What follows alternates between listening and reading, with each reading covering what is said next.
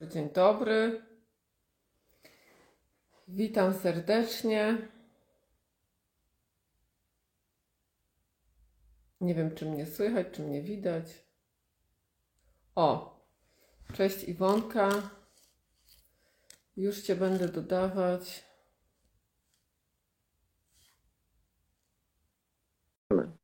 Czy się uda?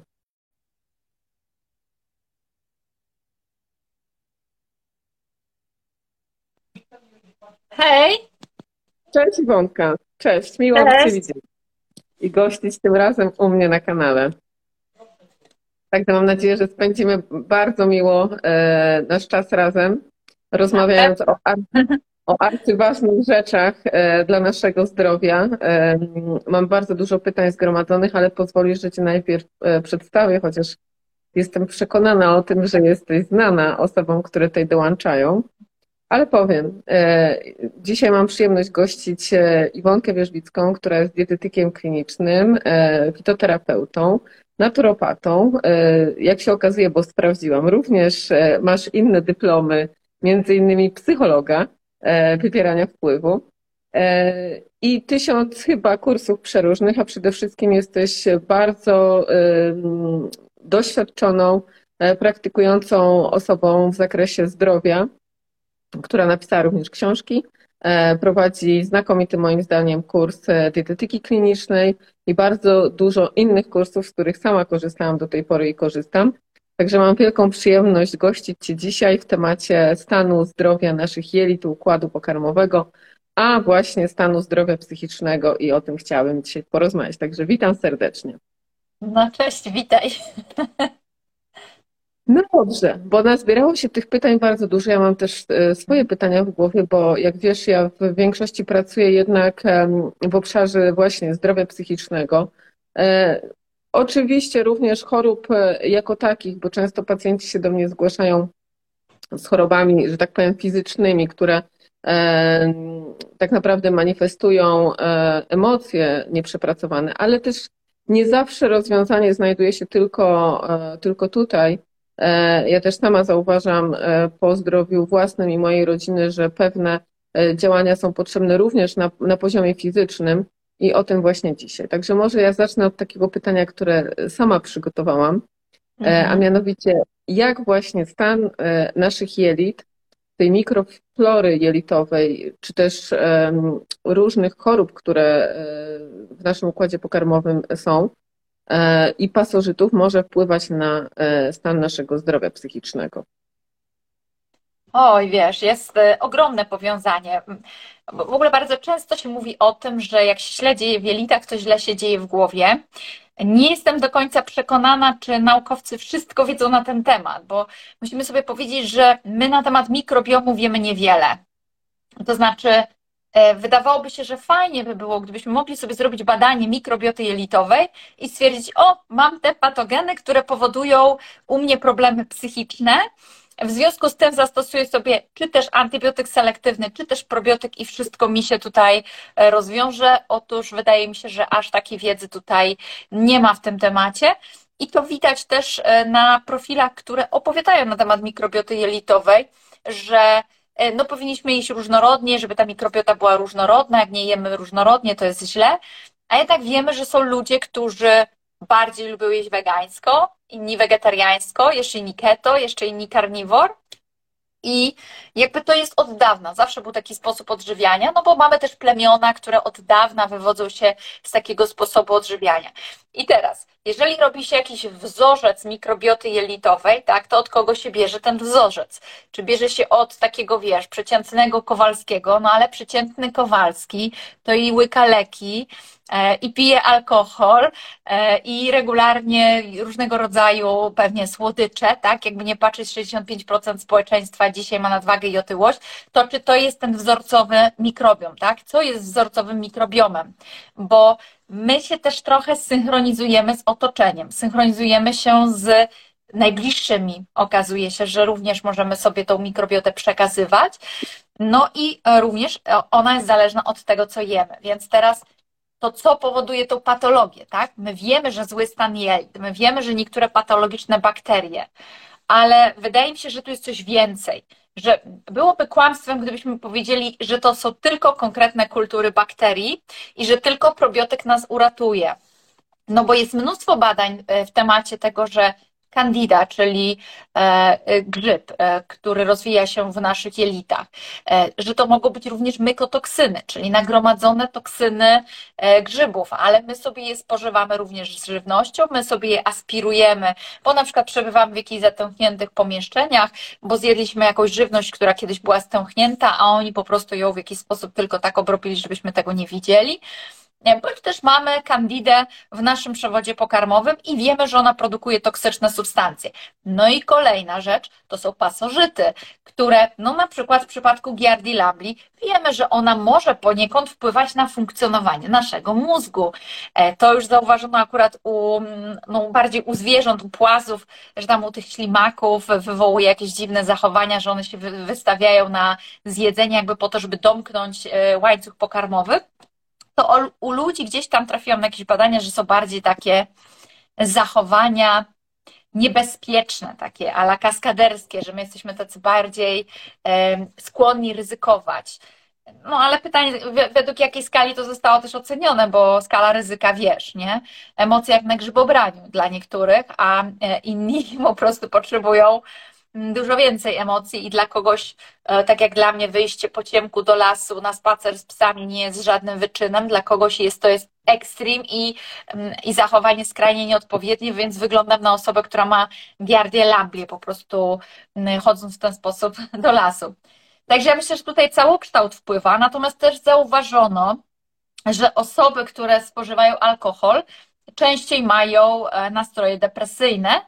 E, jakby jakby ta skłonność musi być wcześniej, tak? Czyli na przykład w momencie, kiedy piją więcej tego alkoholu, to nagle jakby to się nasila.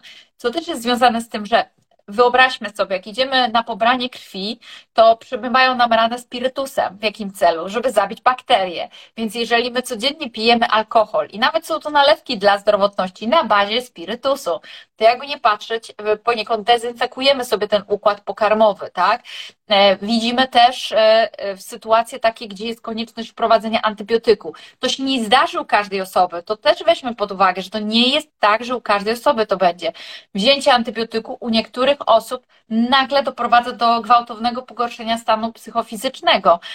Ale to musi być szereg rzeczy, na przykład jeszcze jakaś dysfunkcja wątroby. Czyli jeżeli w Twoich jelitach źle się dzieje, masz dysbiozę jelitową, masz kandidę, e, spożywasz żywność jakąś byle jaką, alkohol, produkujesz dużo toksycznych substancji, a rzadko robisz kupę, no to szanse na to, że te nastroje depresyjne będą, są większe. I teraz czy jest to kwestia tego, że kupa z toksynami, które, no, kał jest po to, żeby wyrzucać toksyny z organizmu? Czy jest to kwestia tego, że te toksyny zalegają, a my w jelitach mamy zawsze resorpcję zwrotną, czyli my sobie wciągamy z tej kupy z powrotem, bo chcemy odzyskać wodę, mikroelementy, no witaminy i tak dalej? Czy jest to kwestia tego, że tam się tak dużo dzieje, tak? Bo no, pokarm został, a nie wyszedł, czyli tam różne procesy gnilne i tak dalej mogą się nasilać, a jednak wszystko musi odfiltrować wątroba. A wiemy o tym, że na przykład encefalopatia wątrobowa, czy nawet minimalna encefalopatia, encefalopatia wątrobowa wiąże się z dysfunkcją umysłową, może doprowadzić nawet do śpiączki, do obrzęku mózgu. Także, no wiesz, ciężko by było mówić, że to tylko i wyłącznie jelita, bo są ludzie, którzy mają zaparcia i całkiem nieźle funkcjonują. Ktoś inny nie pójdzie codziennie do kibelka i już zaczyna mieć problemy. Więc ja myślę, że to jest szereg rzeczy, które się składają, że to jest że to pociąga za jakieś konkretne sznureczki, tak? Żeby nie było tak, że a, to sobie wezmę probiotyk i od razu pyk, pyk i wszystko mi się naprawi. Znaczy, no nie do tego dążę, żeby stwierdzić właśnie, że wzięcie probiotyku wszystko naprawi. E, bardziej e, jakby pytanie, które ja stawiam e, i w pracy właśnie z pacjentami i też w swoim życiu jest takie, czy właśnie stan naszych jelit, albo czy ty to może obserwowałaś wśród swoich pacjentów? Czy widzisz powiązanie na przykład pomiędzy tym, że e, pacjenci mają e, pasożyty, jakieś tam konkretne, bo, bo też możemy o konkretnych porozmawiać, a na przykład stanami depresyjnymi lub też stanami lękowymi? Czy widzisz takie zależności? Już nie pytam o badania naukowe, bo jakby w badaniach to wiadomo, różne rzeczy można też e, znaleźć, niekoniecznie Badania przed nad y, napojami ostatnio pokazały, co można przebadać. Ale ja się pytam tak z Twojej praktyki, czy widzisz powiązanie mhm. pomiędzy pasożytami, a właśnie stanami depresyjnymi, stanami lękowymi u swoich pacjentów? Nie aż tak. Nie aż tak. E, natomiast widzę powiązanie z dolegliwościami, czyli jeżeli pasożyty wywołują dolegliwości, to te osoby mają, do, to te osoby mają często nastroje depresyjne, ale wynika to z bezsilności. Czyli okay. wdrożyłem probiotyk, nie pomogło. Zmieniłem dietę, nie pomogło. Brałem suplementy, nie, nie pomogło. Homopatia, nie pomogło. Tak? A tak naprawdę to ja już próbuję od 10 lat i nic nie pomaga. Więc wiesz, to jest takie poczucie beznadziejności i życia mhm. ciągle w bólu. I są osoby, które mają pasożyty i zupełnie bezobjawowo nawet nie wiedzą, że mają te pasożyty, a są osoby, które mogą mieć jeden pasożyt i on doskwiera im tak bardzo przez całe życie, że oni w ogóle nie wiedzą, jak to jest funkcjonować bez bólu, jak to jest funkcjonować bez wzdęcia. Więc wiesz, te receptory bólowe są cały czas pobudzane. To tak jak kobieta, która ma okres i tam pierwsze dwa dni nas bardziej boli. No to, no to nie podchodź, tak? No, niech ktoś przyjdzie i jeszcze cię próbuje obarczyć swoimi problemami. No to masz dużo mniejszą tolerancję, bo jednak cię boli.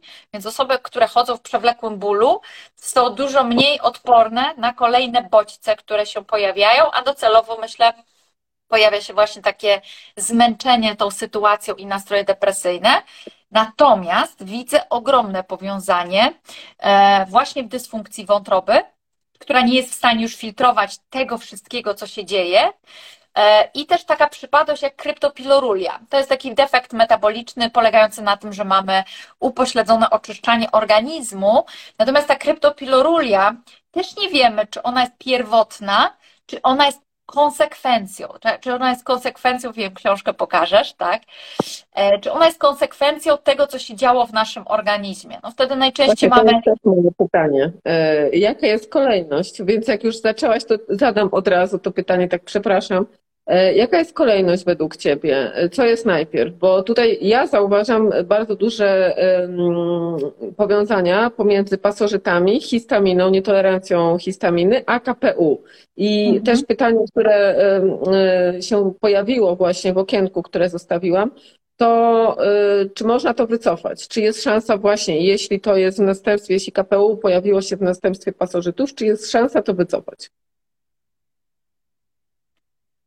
Wiesz co, powiem Ci, że mm, ostatnie pół roku to jest ogromna ilość live'ów, które ja przeprowadziłam. Jakieś dwa live'y tygodniowo z różnymi specjalistami. I dzisiaj moje podejście do tematu jest jeszcze szersze niż było wcześniej. Tak? Czyli jak patrzę na człowieka, na przykład, który ma nietolerancję histaminy, to ja wiem, że tą nietolerancję, ok, może mieć predyspozycje genetyczne, tak? Ale jak nie czepiajmy się tych predyspozycji, bo wiemy, że to środowisko pociąga za spust, a nie tak naprawdę geny, tak? Bo to nie są geny, które przesądzają. To nie są geny, które mówią, tak, na pewno tak będzie. To znaczy, tylko możesz mieć predyspozycję. E, przecież no, najczęściej nie rodzimy się z nietolerancją histaminy. Ona później w życiu gdzieś pojawia się w wyniku już nagromadzenia się stanów zapalnych, a mm, nieumiejętności zwalczania tych stanów zapalnych. E, to zwalczanie stanów zapalnych jest związane z tym, czy my się wysypiamy, jaki mamy stan jelit, e, jak sobie radzimy z emocjami, czy uwalniamy je i tak dalej, i tak dalej. Tak? To, jest, to, to jest ogrom, to jest po prostu ogrom. I na przykład dzisiaj na histaminę też patrzę inaczej, bo myślę, okej, okay, ja wiem, że człowiek potrzebuje diety niskohistaminowej, ale pójdźmy jeszcze wcześniej, kiedy się zaczął stan zapalny, coś tam wydarzyło, czy ta osoba nie, dys, nie dosypiała, czy mogła po drodze mieć pasożyty, może ma od urodzenia te pasożyty, czy kiedykolwiek cokolwiek suplementowała, e, czy się odpowiednio odżywiała. Bo wiesz, kryptopilorulia może się pojawić w wyniku wszystkiego, co się nagromadziło w naszym życiu, tak? A tak na dobrą sprawę pytanie, suplementujesz się? No to ktoś powie, no, no dobra, suplementuję magnez, bo usłyszałem w telewizji cynk, mało kto, ale w kryptopiroluli potrzebujesz również witaminę B6 w postaci P5P w dawce 50 mg, miligramów, tego nikt nie suplementuje, bo to jest ogromna dawka, tak? Takiego suplementu nie kupisz sobie w aptece. Kupisz zwykły B-kompleks albo jakąś zwykłą multivitaminę, najczęściej w takiej postaci, która nie może być wykorzystana przez nasz organizm. I ja myślę sobie, że tak, są takie sytuacje, że dzieci się rodzą i od razu stwierdzamy kryptopilorulię. Ale czy przypadkiem nie zaczęło się od rodzica, tak? No, y, też jest taka fajna książka, chyba nie od ciebie się zaczęło. Czyli my wiemy, że to dziecko coś dostało. Pytanie, czy mama się wcześniej odrobaczała, czy mama dbała o swoje jelita, czy mama dbała o swój styl życia, czy mama dbała o to, co je, czy mama nie miała wcześniej amalgamatów, przez co była zatruta na przykład toksynami, metalami ciężkimi. I to dziecko w łonie matki otrzymało to wszystko. A wiemy, że metale ciężkie, e, między innymi rtęć, ołów, arsen, które no, dostaniemy choćby jedząc ryby morskie, które są dzisiaj powszechnie zachwycone, zachwalane, że są cudowne, ale no niestety morza są zanieczyszczone i możemy razem z tymi rybami otrzymać mnóstwo metali ciężkich, plus wiadomo e, to, co dzieci dostają na literę szyczy, może dołożyć, tak? Czy może dołożyć, jak już jakieś problemy mama miała. E, to też nie jest tak, że każde dziecko. I teraz my mówimy, urodził się z kryptopilorulią, z tego powodu ma problem. Ale jakby zaczęło się dużo, dużo wcześniej. I teraz My musimy coś zrobić, żeby udrożnić te szlaki, ale my musimy też poszukiwać pierwotnej przyczyny, bo metale ciężkie zaburzają transport mineralny. E, metale ciężkie sprawiają dysbiozę jelitową. Fantastyczny live przecież z Katarzyną Griffiths, która e, opowiadała o tym, jak amalgamaty w jamie ustnej doprowadzają do dysbiozy jelitowej, że my nigdy nie będziemy w stanie tego mikrobiomu trzymać we właściwy sposób, tak? A jak wiele osób jest zanieczyszczonych, czasami badam osoby, no, czy dzieci, no to też osoby, ale wydawałoby się, no, że skąd one mogą mieć, a one mają ogromną akumulację różnych metali ciężkich i wtedy jest dysbioza. Jak masz dysbiozę, to pociągnie za sobą histaminę, tak? Później pojawia się histamina, no to pojawiają się inne dolegliwości. Ale też wiemy, że żeby sobie radzić z nietolerancją histaminy, to potrzeba trochę więcej działań, bo już wiemy, że jelita, już wiemy, że wątroba, już wiemy, że wysypianie się, ale teraz już też wiemy, że praca z nerwem błędnym, terapia czaszkowo-krzyżowa, osteopatia, że potrzeba prawidłowego oddychania i to jest niesamowite, jak oddychanie wpływa na funkcjonowanie całego organizmu. Czasami by się wydawało, że mamy 10 różnych dziwnych chorób, a wprowadzając prawidłowy oddech e, nosowy, nieustny, nagle się wszystko zmienia. I to, że my zaczynamy oddychać nosem, i jeszcze przeponą. Pracujemy prawidłowo, tłoczymy sobie powietrze w brzuch, a nie w klatkę piersiową. Wiesz, wielu kobietom się tu wszystko rusza, barki się ruszają. Tu wszystko powinno być spokojne, brzuch powinien tylko pracować. Także to są rzeczy takie szeroko pojęte, które są zaniedbane i tak jak w przypadku e, mojego dziecka też no, myślałam katar, katar, no to na pewno to tylko kwestia pacierkowców, ale teraz, kiedy doszłam do tego, że zaczął się nam ujawniać nieprawidłowy zgryz, aha, to chyba musi jednak buzią oddychać. A jak oddycha buzią, to włączają się mechanizmy obronne. Pojawia się katar, przerastają migdałki, no bo y, szuka sobie organizm zabezpieczenia przed patogenami, przed wnikaniem patogenów, bo tu się otworzyło i są wrota otwarte. No, to prawda. Dużo, dużo tych tematów na raz i dużo zmiennych, ale to tak dokładnie jest e, że y, trudno jest patrzeć na pacjenta tylko pod jednym kątem, bo mhm. coraz bardziej wszyscy, myślę, zaczynamy dostrzegać powiązanie tak naprawdę wszystkich możliwych rzeczy, które na nas wpływają. E, nie tylko właśnie sama dieta ma wpływ, bo y, rzeczywiście środowisko ma na nas wpływ, elektrosmog chociażby ma na nas wpływ, preparaty przeróżne, które niektórzy muszą przyjmować, inni nie muszą przyjmować, stres, to jest bardzo ogólne pojęcie, ale generalnie emocje, prędkość, w, jakim, e, w jakiej my teraz aktualnie żyjemy, to wszystko na nas wpływa. Ale dobrze, zacznijmy od czegoś, bo takie pytanie też się pojawiło. Jakie badania zrobić na początek, e, jeśli chodzi o właśnie stan jelit? Co ty polecasz mhm. konkretnie, żeby sprawdzić sobie dla takiego powiedzmy laika, no już nie mówimy tutaj, wiem, że pytanie dotyczyło morfologii tych podstawowych badań, które są do mhm. zrobienia jak enzymy wątrobowe, tylko bardziej chodzi o badanie jelit.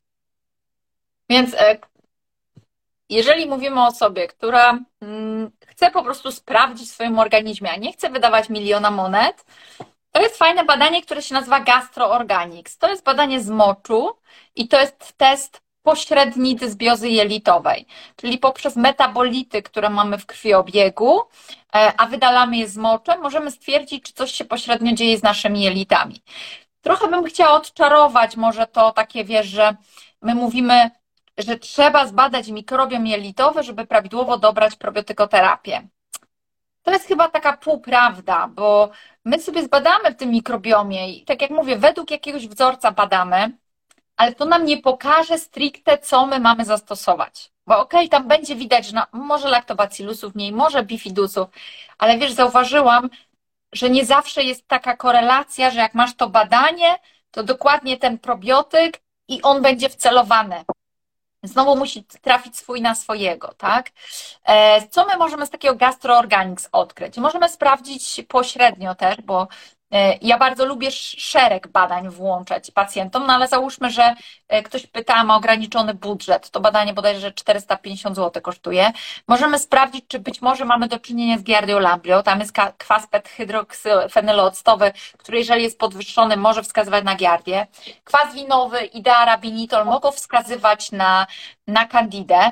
Mamy tam jeszcze mm, kilka markerów mogących wskazywać na clostridium, e, na mm, przerost jakichś patologicznych bakterii, na dysbiozę jelitową. I to jest takie badanie, wiesz, które pokaże, czy coś się niepokojącego dzieje. Jeżeli gastroorganizm wyjdzie w normie, to nawet jeżeli w Twoich jelitach niezbyt może dobrze się dzieje, to przynajmniej nie masz tych metabolitów we krwi, więc oddziaływanie jelit jest e, na pewno mniejsze niż wtedy, kiedy wychodzą Ci toksyczne substancje, które zatruwają Twój krwiobieg, a następnie muszą być wyfiltrowane z moczem. Jeżeli mielibyśmy pójść dalej, ktoś miałby więcej finansów, w ALAP e, jest też takie, bo gastroorganizm można zrobić w ALAP albo w genom, badanie w genomie. E, w genomie w ogóle mają gastroorganiksy i gastro, nie wiem jak one się tam dalej nazywają, gastro różne, zaczyna się od gastro, nie, Organics. Y, końcówka Organics, jest tylko Organics, tak. a przód jest e, Neuroorganics, e, Immunoorganics, różne. E, I jest jeszcze Organics Complete chyba. To już w ogóle jest takie kompleksowe badanie różnych, różnych kwasów moczowych. To jest wszystko też opisane, więc łatwo o interpretację. Jeżeli ktoś chce sprawdzić jelita, no to ten gastroorganics wystarczy. Jeżeli mm, chcielibyśmy coś więcej, to jest też fajny test test funkcjonalny, on się tak bodajże nazywa funkcjonalny jelit, e, też jest w ALAP takie badanie, też całkiem niezły, które nam pokaże te dobre i gorsze kultury bakterii, które może powinny być w jakichś określonych tam e, normach. Coś nam może więcej powiedzieć. Bardzo fajne są takie badania, właśnie w tym teście funkcjonalnym chyba też są substancje strawione, żeby zobaczyć, jakie mamy trawienie, bądź mm, prawdopodobnie kalprotektyna, alastaza, czyli możemy zobaczyć, czy mamy właściwą ilość e, soków trawiennych, no coś w ten deseń możemy jeszcze sobie tam określić. Fajnym parametrem też jest SIGA, żeby zobaczyć, czy nie mamy stanu zapalnego na śluzówce. Całkiem fajnym badaniem jest badanie jelit e, G-effect na przykład, albo um, E, czekaj, zapomniałam, jak się nazywa.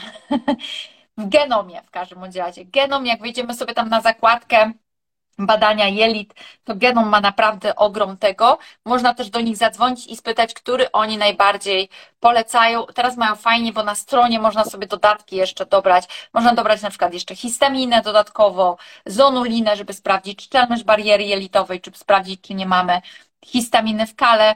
Mam też takich pacjentów, którzy mają podwyższoną histaminę w kale, a nie mają żadnego innego markera wskazującego, że mogą mieć problem z histaminą.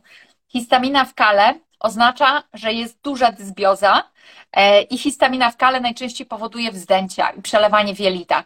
I wtedy my możemy myśleć, że mamy pasożyty, ale tak naprawdę oddziałuje tam histamina. I no wiesz, z histaminą nie jest to taka prosta sprawa, bo znowu trzeba zobaczyć, gdzie ona oddziałuje na nas. Jeżeli oddziałuje na poziomie jelit, to może się okazać, że tutaj żadna, żadne enzymy diaminooksydazy Ci nie pomogą, tylko wręcz właśnie probiotykoterapia i zmniejszanie stanów zapalnych w jelitach. Jakie zmniejszamy?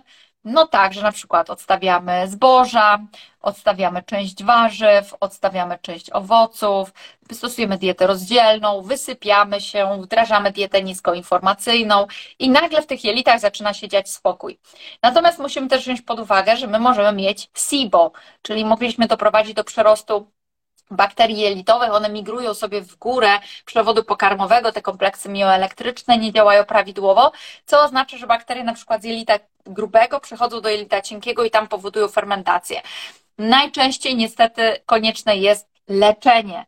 E, leczenie najczęściej stosuje się tutaj Xifaxan e, i, no i oczywiście to musi podjąć decyzję lekarz. To nie jest tak, że my sobie na własną rękę tutaj wypisujemy, bo czasami wchodzi jakiś metronidazol inne rzeczy. I ja wiem, że ludzie się boją leków, ale no w tej kwestii trzeba by było zaufać dobremu lekarzowi. Ja widzę czasami pacjentów, którzy mówią, nie, ja tylko naturalnie sobie pomogę. No i efekt jest taki, że cierpią latami, a mogliby w ciągu dwóch tygodni pozbyć się dolegliwości i później już wdrażać sobie zioła, styl życia i tak dalej, nie dopuszczając do powrotu tej choroby. Ale rzeczywiście zauważyłaś, że przy leczeniu farmakologicznym te remisje czy, czy też wyleczenia są takie wieloletnie i to nie wraca? Tak, bardziej niż w przypadku diety. No sorry, tak muszę powiedzieć, takie jest moje doświadczenie. Nie wiem, czy dzisiaj te jelita są bardziej zepsute niż kiedyś. E, nie mam pojęcia. Oczywiście tutaj kluczowe znaczenie ma styl życia. Ktoś może powiedzieć, ale mi pomogła dieta. No, mogła pomóc, bo wszystko w zależności od tego, jaki jest problem. Jeżeli dochodzi do przerostu bakteryjnego i te bakterie nie są tam, gdzie powinny być, to często jedynym ratunkiem jest wprowadzenie farmakoterapii i to na odpowiednim poziomie. Czyli trzeba było poszukać lekarza, który przepisze odpowiednią dawkę. No, takie jest moje doświadczenie. Ja kiedyś, ja kiedyś się zaparłam, że ja ludziom pomogę tylko dietą i nawet powiem Ci, że obiecywałam, że im pomogę dietą, po czym zobaczyłam, że to są sytuacje trudne, tak samo jak giardia lamblia. No ja wiem, że może niektórzy leczą sobie naturalnie, ale ja widzę takie dramaty ludzkie, ciężkie leczenie, bardzo ciężko to czasami pacjenci przechodzą. Cała rodzina się nie podłączyła pod to leczenie i ta choroba nawraca. I to jest dopiero dramat, bo też nie każdy może stosować leki. To jest też ważne, jak my tolerujemy te leki, w jakim stanie mamy wątrobę. No, często do leczenia to się trzeba przygotować też. Ja wiem, że jak cierpimy latami, to my już chcemy, żeby to tak szybko sobie poszło. Natomiast no wiadomo, że jeżeli problem w jelicie wynika z nadmiaru histaminy, to żadna farmakoterapia ci nie pomoże, tylko po prostu musisz eliminować histaminę z diety. Dlatego najważniejsze jest ustalenie, co ci jest, co jest twoją przyczyną problemów. Ja ci powiem tak, że mm, odnosząc się do farmakoterapii, bo mm, ja jestem, ja i moja rodzina jesteśmy przypadkami, które chyba już wszystkie po prostu metody w odrobaczaniu przeszliśmy. I u nas absolutnie właśnie farmakoterapia się nie sprawdziła. E, I to podejmowana no, jakieś tam 6 lat temu kilkukrotnie. E, nie, wszystko powróciło po latach. I aktualnie jestem e, bardzo zadowolona z połączenia homeopatii dobieranej do przypadku, nie to, że po prostu na, nie wiem, na owsika, na glistę to jest to, tylko do, dobrany mm -hmm. holistycznie lek, plus biorezonans, zabiegi na biorezonansie i plus do tego ziołolecznictwo, czyli preparaty antyparazytowe, e, przeróżne akurat. Probiotyk, właściwa oczywiście dieta, bo to trzeba wykluczyć cały możliwy cukier, włącznie, nie zapominajcie, z owocami, e, sokami, to też jest cukier. E, no i oczywiście wszystkie te produkty zbożowe, pszenica całkowicie wyrzucona. No i moje doświadczenia z ostatnich tygodni, widzisz, ten light się jakoś fajnie w ogóle spiął, są takie, że po prostu robaki opuszczają nas. E, widocznie opuszczają. W sensie to nie jest tak, że one zostają zabite i gdzieś tam nie widzę, że e, były, tylko po prostu naprawdę widocznie wyprowadzają się. I widzę, jak duży ma wpływ ta wyprowadzka, chociażby u mojej córki, na jej stan psychiczny, na uspokojenie mhm. się takiej kłótliwości, takiej nadpobudliwości, bo znowuż my też, e, my homeopaci mówię, wiemy, że e, robactwo bardzo drażniąco wpływa właśnie na układ nerwowy, na takie podrażnienie tego układu nerwowego, skąd biorą się właśnie takie zaburzenia nastroju, kłótliwość się, się pojawia, nerwowość, wybuchy złości. Także Mm, I też muszę przyznać, był tutaj komentarz, że właśnie jedna z pań napisała, że ona z czymś tam naturalnym wyleczyła robactwo, bo na metronidazol strasznie reagowała. No ja pamiętam, że swego czasu jak wzięłam jedną tabletkę, to ja po prostu y, byłam gotowa już do wymiotów z okropnym bólem brzucha, którego nie miałam. Także stwierdziłam po tej jednej tabletce, że albo to moje przekonania co do farmakoterapii, bo też tak może być. My sobie też Ale też tak, oczywiście też tak może być. Ktoś ma takie negatywne przekonania, nie, absolutnie nie. I wiesz, jakie to jest, nie pomoże po prostu. Tak, Natomiast nie pomoże. też mam takie doświadczenia, że ktoś tak właśnie, tak jak ty, próbował różnych metod, nawraca. Też mam pacjentkę, która też na biorezonans chodziła, odrobaczała się, zioła stosowała. Jak to jej wszystko powróciło ze zdwojoną siłą później. Nie wiem, czy to była kwestia tego, że wiesz, doszło do reinfekcji, bo tego się nigdy nie dowiemy. Czy te pasożyty zostawiły przetrwalniki? No, my też wszystkiego nie wiemy na ten temat. Natomiast co do nerwowości, to jeszcze chciałam dopowiedzieć, że głównie to dotyka dzieci. Wiesz, ja myślałam jakby w kontekście dorosłych, tak, bo to są głównie moi pacjenci, natomiast to głównie dotyka dzieci, czyli zgrzytanie zębami, wiercenie się w nocy, rzucanie kołdrą, kopanie, taka wiesz, płaczliwość, drażliwość, e, zmiany skórne, to u dzieci to bardzo, to są często pasożyty. Natomiast dorośli często są tak zaadoptowani, że nie zauważysz tego. Tak, to prawda, to prawda. Też się z tym zgadzam, aczkolwiek widzę, jak u też moich pacjentów czasami jest poprawa właśnie po odrobaczaniu w ogóle takich stanów, wiesz, depresyjnych, stanów nerwicowych, gdzie mhm. właśnie ten nerw błędny trochę inaczej, w ogóle układ nerwowy inaczej działa, bo jest zainfekowany jakby nie było e, właśnie przez, przez pasożyty, a przede wszystkim toksyny, które one uwalniają. Także mhm. mm, myślę, że to ma bardzo duży wpływ i pewnie tą metodę trzeba dobrać e, do swoich możliwości i też przekonań, e, ale myślę, że na pewno ważnym jest wielowątkowość tej terapii, bo to też nie tak. E, znaczy ja nie mówię, że farmakoterapia nie, bo znam też osoby, które jak najbardziej im to pomogło. Ważnym moim zdaniem jest, żeby to po prostu połączyć, że jak się decydujemy na przykład na farmakoterapię, no to nie tak, że o, bierzemy tabletkę i to złote panaceum, bo to jednak trzeba tej diety też przestrzegać, trzeba E, higieny przestrzegać, trzeba zadbać o to, żeby cała rodzina się odrobaczyła jednocześnie. Nawet jeśli w badaniach innym osobom nie wychodzą, to nie jest tak, że tego w domu nie ma. A z drugiej strony, powiem szczerze, też się zastanawiam nad tym, bo czytając badania naukowe na temat pasożytów, ja wyczytuję, że praktycznie 90% społeczeństwa światowo jest zarażonych e, pasożytami, różnej maści pasożytami. E, więc wypadałoby na to, że praktycznie co dziewiąty, co dziesiąty człowiek na Ziemi nie ma czegoś. Czyli my mhm. wszyscy coś tam musimy mieć. Tylko, że jak się okazuje, e, albo skala robi różnicę, bo zazwyczaj to nie jest jeden pasożyt, tylko jest ich dwa, jest ich trzy i wtedy się zaczyna ten duży problem. Dwa, e, może być też jakby wrażliwość osobnicza na dane pasożyty. Mhm. Pojawiło się pytanie, jak zbadać pasożyty? E, I to pytanie też było w, w zostawionym przeze mnie okienku, także Iwonka, jakbyś mogła powiedzieć, jak ty podchodzisz do badania pasożytów? Ja wiem, że te panele są bardzo rozbudowane i można wydać miliony monet na to, ale jakby zaczynając od czegoś, co jest powiedzmy dobre, ale nie jest strasznie drogie, żeby, żeby sobie średniej e, zamożności osoba była w stanie na początek chociaż pomóc. Mhm. Co, na temat pasożytów też poprowadziłam całego live'a, także e, zapraszam do mnie na kanał, bo ten live tam jest. E, on był, wiesz, e, jakiś czas temu, ale no spokojnie na ficie będzie znaleziony, dlatego że ja dodaję zawsze okładki do tych live'ów. I on trwał podejrzewam półtorej godziny, czy prawie dwie godziny, właśnie tylko na temat pasożytów, żeśmy sobie rozmawiały. Mm, jak badam? Pierwsze badanie, chyba wydaje mi się, że najlepsze, to jest badanie e, kałów OlympiaMed.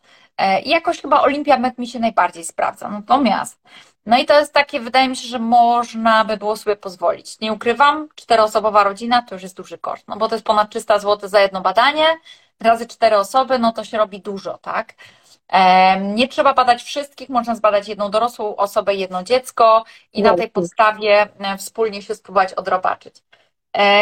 No dobra, całkiem niezłym badaniem, aczkolwiek wiem, dla wielu osób czary mary to jest tak zwany bikom, e, czyli można wysłać e, krew i na tym specjalnym urządzeniu na odległość to zbadają.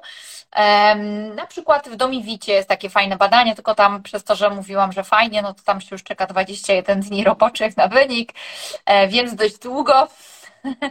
I Bikom. Ja tam... osobiście i polecam Proszę? też. Mówię, że tak, ja osobiście i... korzystam i polecam. No, ja też, no, to polecam. E, I no i, i co? I może się pojawić problem, bo robimy badanie, sobie tam jest taki panel grzyby, wirusy, bakterie, pasożyty. Może się pojawić problem, bo nawet jeżeli coś nam tam wyjdzie, to żaden lekarz nie zechce nas leczyć. To jakby pozostaje nam ewentualnie wtedy ziołolecznictwo, szukamy sobie naturoterapeuty, zielarza, możemy też spróbować z medycyną chińską, to też jest ciekawe, bo tak jak powiedziałaś w przypadku homopatii, gdzie jest ta kliniczna i jaka? Klasyczna. Kliniczna i klasyczna, gdzie możemy dodać, wziąć lek całościowy plus na stan ostry, tak? E, tak w przypadku medycyny chińskiej e, również dobieramy sobie indywidualnie, czyli nie kupujemy zioła stricte, wiesz, na pasożyty, tylko dobieramy pod obraz całego ciała. I to jest też genialne. E, I ja z takiego ziołolecznictwa też korzystam. Mm, I wtedy mam to dobrane jakby pod zimno na górze, ciepło na dole, wilgoć tu, wilgoć tam. To jest fajne, tak? To znowu mamy nie y, stricte zioło odrobaczające, tylko zioła dobrane do obrazu całej osoby, tak jak właśnie w homeopatii, tak, że dobieramy coś dla, do całej osobowości i do e, stanu ostrego. E, fajnie też można wtedy skorzystać z aromaterapii. Też e, działa wspierająco. Aromaterapia też ma niesamowitą moc.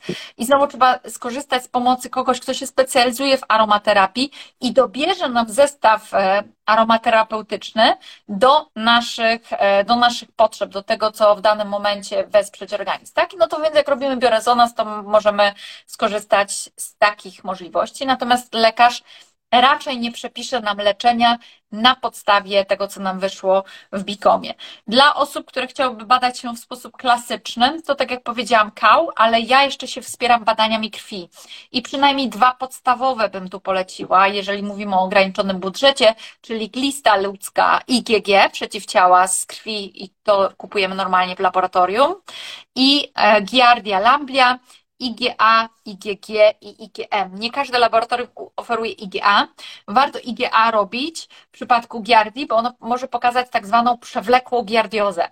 I w przypadku giardii rzadko mamy do czynienia z infekcją dopiero co zdobytą, więc to IgM najczęściej jest niskie, nie ma go. Więc e, jeżeli nigdy nie leczyliśmy giardii, to będziemy mieć IgG i prawdopodobnie IgA. I to już jest podstawa do tego, żeby lekarz wdrożył leczenie. Natomiast no, jeżeli chcielibyśmy pójść, że tak powiem, dalej, no to już tutaj są nieograniczone możliwości, bo często też te laboratoria mają jakieś takie duże pakiety. E, można w Centrum Wielkoszyńskim też zrobić sobie pakiet dodatkowych pasożytów. No tu jest dużo możliwości poszukiwania innych takich niespecyficznych pasożytów. Też mam taką pacjentkę, która od trzeciego roku życia cały czas miała bóle w brzuchu. E, od zawsze i wiesz, no trzyletnie dziecko, no to rodzice myślą, że coś sobie wymyśla. Udało nam się znaleźć przeciwciała pod kątem e, motylicy wątrobowej.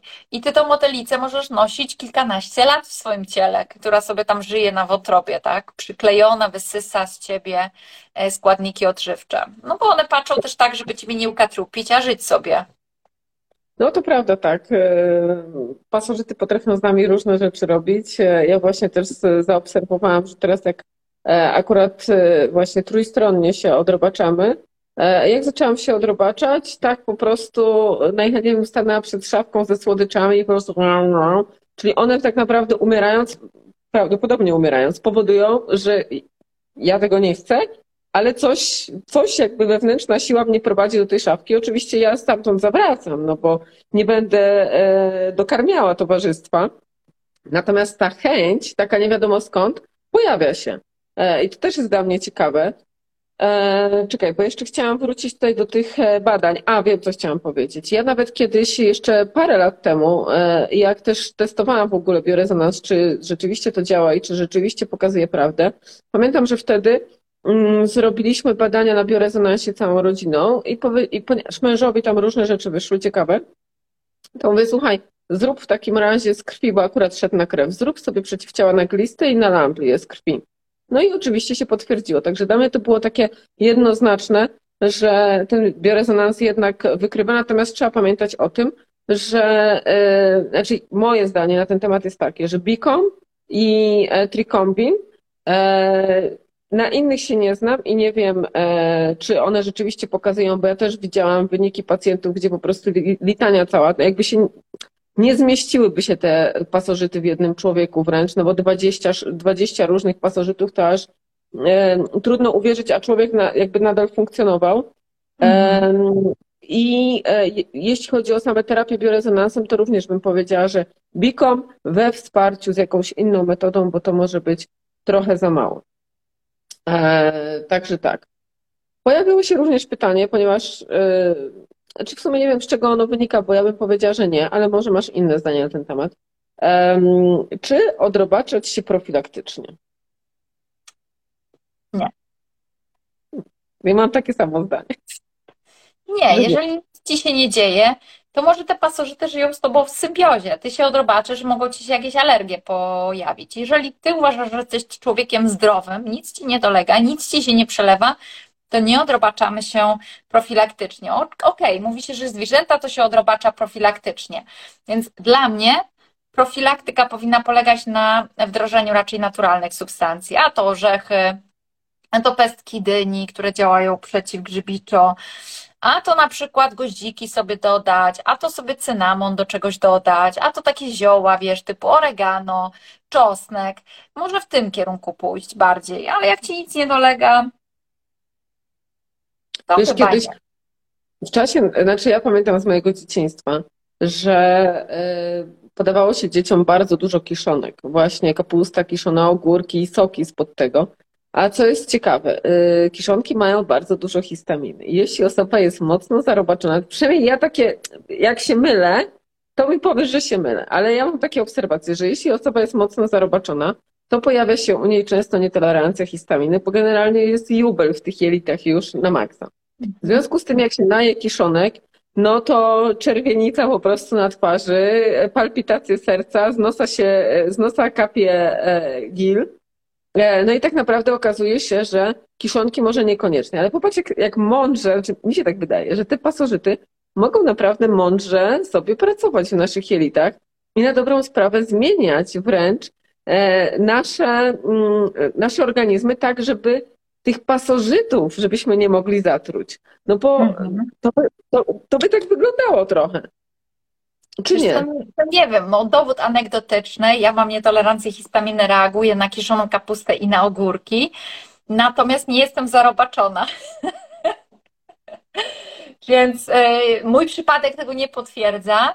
Nie widzę też takiej zależności u pacjentów, czyli widzę, że pomimo odrobaczania jak była nietolerancja histaminy, tak ona jest e, dalej, taka duża. Może nie mają takich pomniejszej dawce histaminy, no ale jakby ich tak, wiesz, zachciało im się nagle tej kiszonej kapusty zjeść sporo, to dolegliwości wrócą.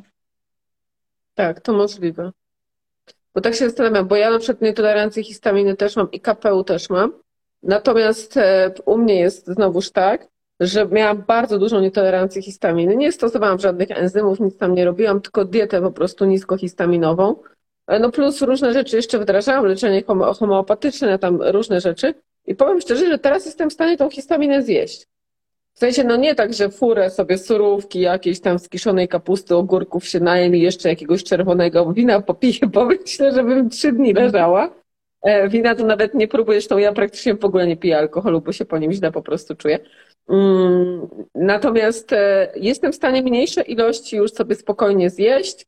I jak są rozłożone w czasie, że nie codziennie i nie na każdy posiłek, e, to, to, to, już daje radę. Więc jakieś to leczenie na pewno jest um, pomocne. No Właśnie tutaj. Tak, wiesz, to, jest, to jest tak, że ta tolerancja na histaminę nam wzrasta. Może to nie będzie tak, że full, wiesz, że nagle będziesz mogła nieskończone ilości jeść, ale po pewnym czasie widać, że ten katar już tak z nosa nie leci, że wiesz, jest mniejsza reakcja. Na przykład widzę po sobie, od kiedy odstawiłam kawę, to ja mam zdecydowanie mniejszy wyciek z nosa, ba, nawet wychodząc na zewnątrz, na zimno, nie mam takiego wysięku z nosa i przy posiłkach nie mam takiego wysięku z nosa. Wystawię odstawić kawę, no i alkohol, natomiast ten alkohol to nie jest tak, że go piłam regularnie, ale wiesz, raz na jakiś czas tam, wiesz, no naleweczka, bo mąż zrobił, ale to raz na tydzień, może kieliszeczek. Ale po tym kieliszeczku, wiesz, no, taka klucha w gardle, ten śluz, no występował tak przez 2-3 dni, mimo wszystko, nie? I to powodowało, że byłam bardziej reaktywna na pokarmy i bardziej reaktywna właśnie na ciepło, zimno, a teraz jestem zdecydowanie mniej. Szału nie ma, to nie jest tak, że nic, że nie muszę brać chusteczki. Niemniej Zdarza mi się dzisiaj podczas mrozu przejść cały spacer i nie, nie, nie wysmarkać ani razu nosa. Kiedyś to było niemożliwe. Mhm. No tak, no, to jakby ja myślę, bo też było pytanie, jak, e, jak ja to, nie wiem, czy to było odnośnie mnie, czy odnośnie ciebie, bo wygląda na to, że obydwie sobie poprawiłyśmy tą tolerancję na histaminę. Jak to zrobiłyśmy? Ja bym odpowiedziała, że tutaj nie ma jednej odpowiedzi, bo to jest chyba, znaczy u mnie przynajmniej szereg działań, które zostały podjęte w ogóle celem poprawy tak. całościowo e, mojego zdrowia, a nie na zasadzie takiej, że o ja mam nietolerancję histaminy, więc zajmę się tylko nią. Jakby ja się po prostu zajmuję całość, w całości sobą i swoim zdrowiem, a nie jakoś tam wycinkowo. E, I myślę, że ty podzielisz moje zdanie w kwestii też pacjentów, że to nie da się tak zająć tylko jednym jakimś takim e, wynikiem, bo też można mieć wynik w badaniach, a nie mieć żadnych objawów. Dlatego ja też często mówię, że no ale wyników nie leczymy, jeśli nie ma objawów, bo e, wiesz, na przykład w moim EEG wychodzi, że ja mam padaczka, ja padaczki nie mam, więc no nie ma potrzeby mhm. leczenia e, wyniku badania. No nie wiem, Iwonka, powiedz, chyba, że ty inaczej na to patrzysz.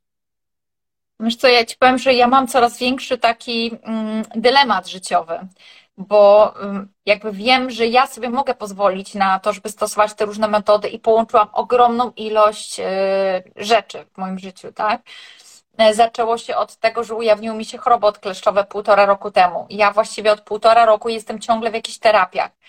I teraz tak, z jednej strony myślę sobie, że to jest takie, przyssałam się do tego swojego organizmu i znęcam się nad nim ciągle czymś, tak? Ciągle go badam, ciągle szukam ale no zależy mi na tym, żeby te stare lata były takie, wiesz, spokojne. Oczywiście nie daje to gwarancji, niemniej ja widzę, jak ludzie e, olewają pewne pierwsze symptomy, a później choroba urasta do ogromnej rangi.